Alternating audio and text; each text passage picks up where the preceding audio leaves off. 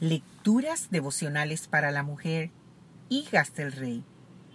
Cortesía del Departamento de Comunicaciones de la Iglesia Adventista de Gascue en la República Dominicana.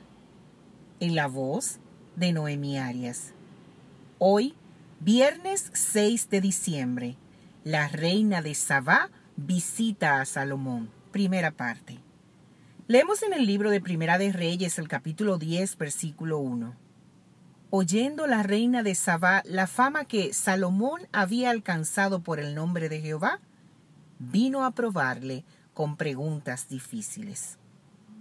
Somos testigos del Dios de los ejércitos. Él ha invocado su nombre sobre nosotras que formamos parte de su pueblo. El día del examen final se acerca.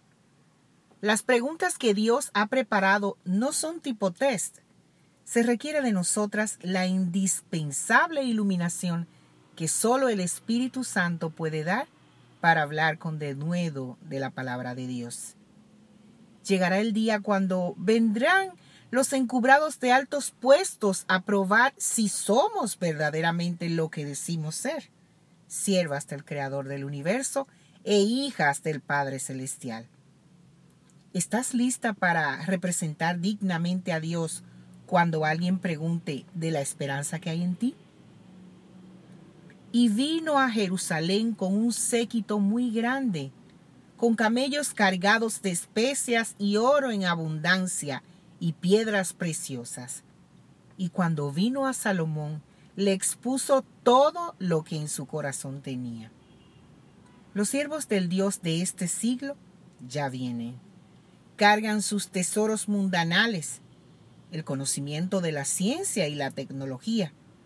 Enorgullecidos desplegarán sus joyas y llegarán alardeando de sus éxitos y conquistas. ¿Estás lista para estar en pie o te dejarás intimidar? Y Salomón le contestó todas sus preguntas y nada hubo que el rey no le contestase.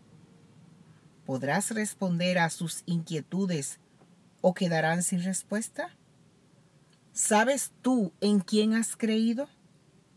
¿Conoces las doctrinas fundamentales de tu fe o necesitas un repaso?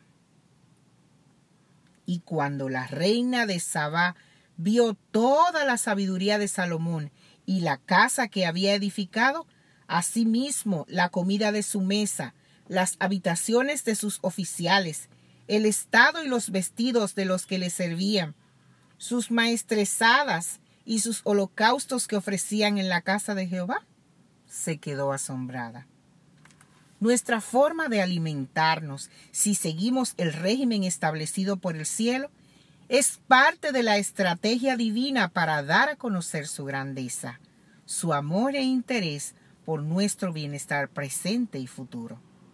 Las habitaciones que ocupamos y cómo la ocupamos, nuestro atuendo y su estado nuestras amistades, empleados y aquellos con quienes nos relacionamos diariamente, nuestra forma y liberalidad al ofrendar serán un testimonio vivo de que vale la pena servir a Dios de todo corazón. Que Dios hoy te bendiga, mujer.